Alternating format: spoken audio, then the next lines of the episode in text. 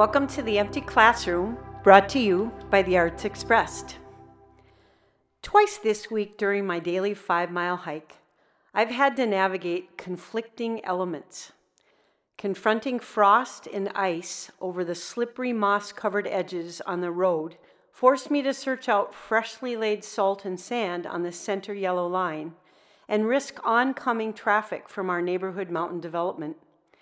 This hike ensued with pouring streams or deepening pools of standing water, forcing me to navigate paths that again involved the risk of oncoming traffic. One of the neighbors stopped to comment on my dedication. With upcoming thyroid and cholesterol labs after several weeks of blissful holiday eating, not exercising wasn't an option. It wasn't about dedication.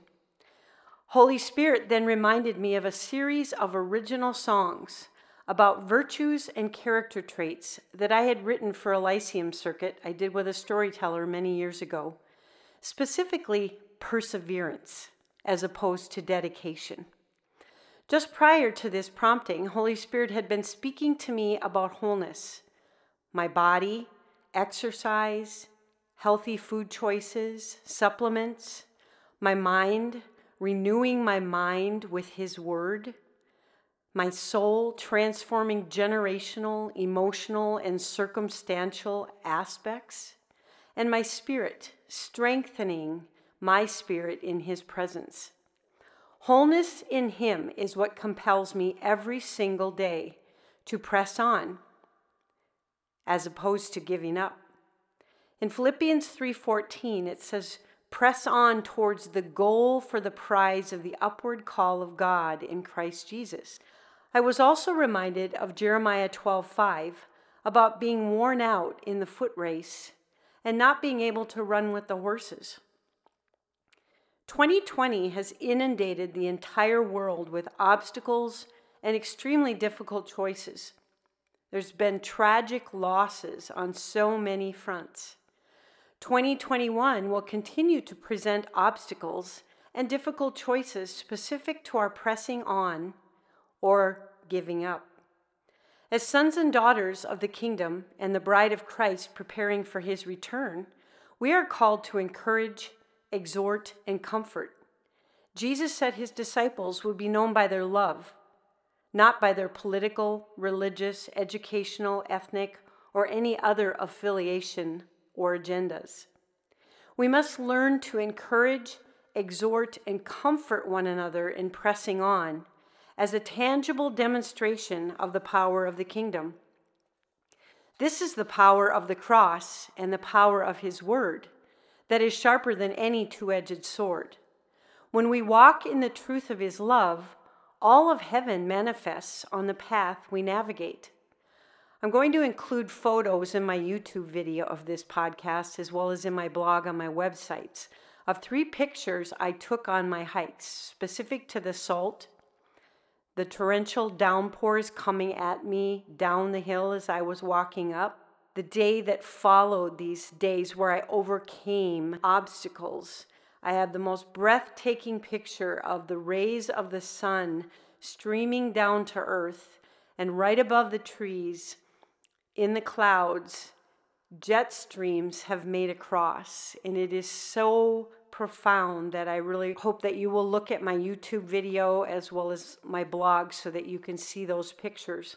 I also want to conclude with two really relevant scriptures that have also been a part of my daily walks that He has had me meditating and renewing my mind on. I didn't even notice until last week that the verse Holy Spirit had given me is actually in two consecutive chapters in the book of Psalms, same verse. In Psalm 42, verse 5, it says, Why are you in despair, O my soul? And why have you become disturbed within me? Hope in God, for I shall again praise him for the help of his presence.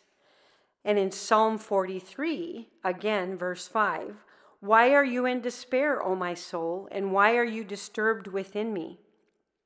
Hope in God, for I shall again praise him, the help of my countenance and my God.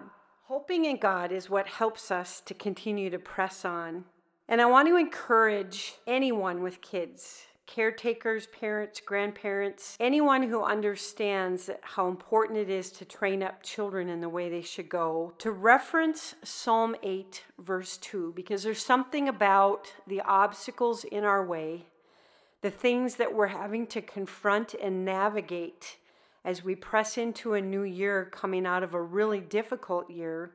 And there's some truth and profound relevance and revelation in Psalm verse 2 of chapter 8.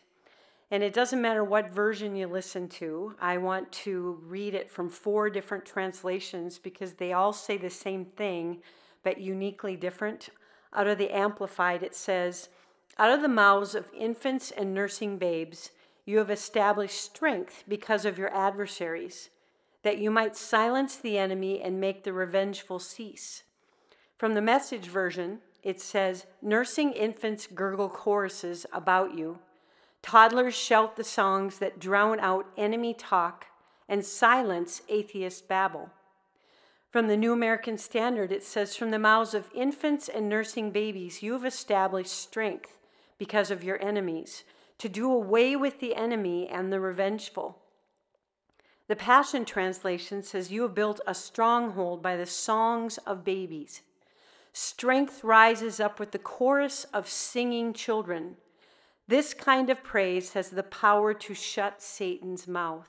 We're all God's children. And when we're living for the kingdom and walking in what Jesus Christ purchased for the sons and daughters to possess, how much more in the midst of our difficulties and in the obstacles should we, like these verses, not only be training up our children and engaging them in praises, but we, as his sons and daughters, should be engaging in praise because that is the weapon of warfare against the obstacles.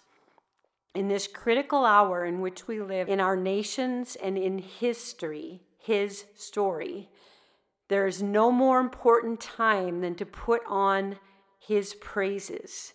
So today I am going to play an A444 because that is a tuning note, and we need to be attuned to the frequency of the atmosphere of heaven, the colors of heaven, the sounds of heaven. They are all attuned to a certain frequency, and that's the frequency of the power of the cross. And the Holy Spirit of might is where we get our strength from.